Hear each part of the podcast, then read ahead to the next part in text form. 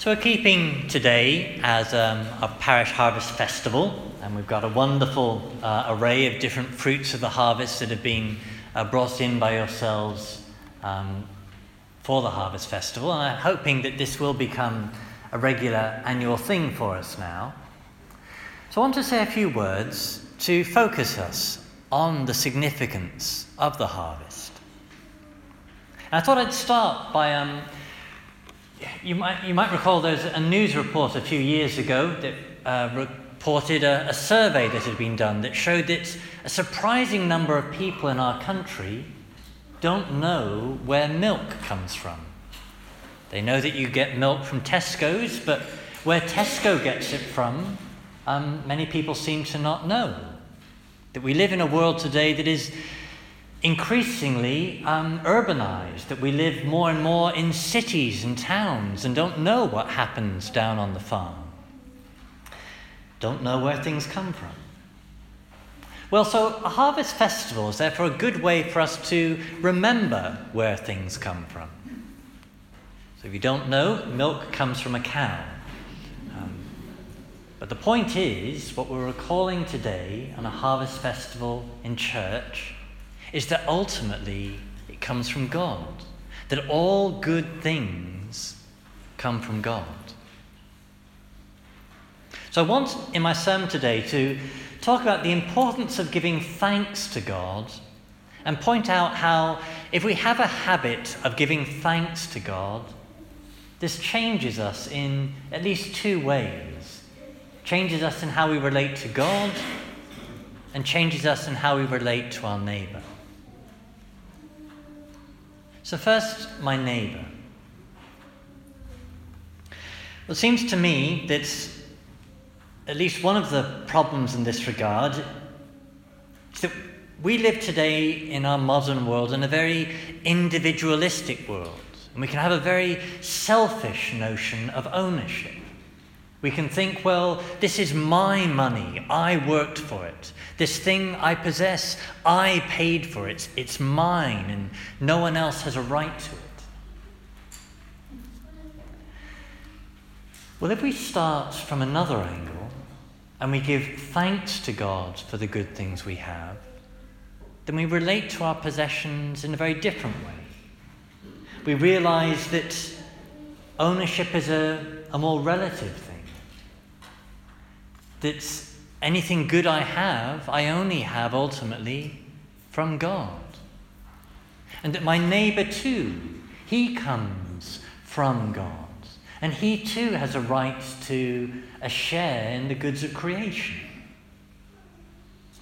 And that sense, therefore, of the goods of creation being from the Creator for all of us changes how we look at what we own. And it creates in us an attitude that makes it just much more natural to give to our neighbor, to realize that our neighbor has a right to these things. And that's an important foundation if we're going to, to live out that love for our neighbor. That love for our neighbor that we heard in our second reading fulfills all of the commandments. So that's my first point that a habit of giving thanks to God helps prepare us to be better able to love our neighbour. Now, my second point is maybe more obvious, but that a habit of giving thanks to God changes my relationship with God. And again, I think this is particularly important in our, our modern world, that we live in a an era, particularly in the West today, of immense material prosperity, that we own things, that we have a comfort beyond any other era in human history. And yet, in the midst of all the things we have, we live in this culture where we're being increasingly driven by advertising and everything else to want to possess more and more and more, to never be satisfied with what we've got. And in the midst of that never ending quest to have more and more, there's many things we can forget. That we can forget the God who made all things. We, and if we forget Him, we forget what gives meaning and purpose to life. That there's not much point in having all those possessions in life if we don't have meaning and purpose in life.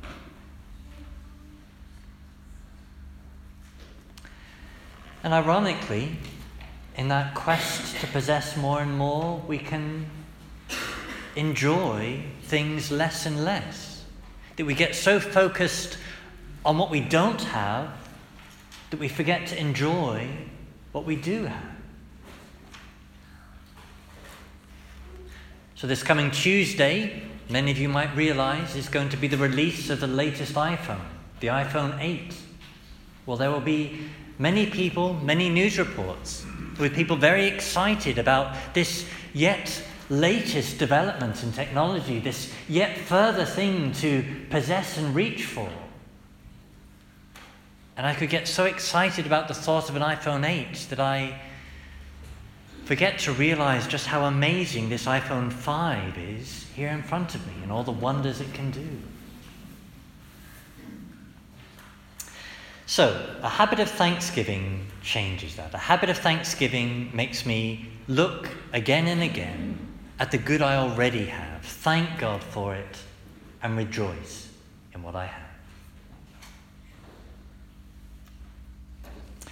So, to sum that up, today we're keeping a harvest festival, and that reminds us of many things.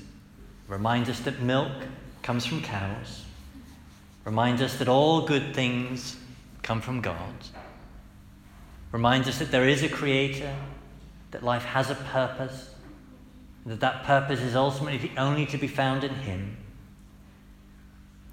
Reminds me that my fellow man also comes from God, and that therefore he also has a right to the share of the goods of creation, including those things that I have.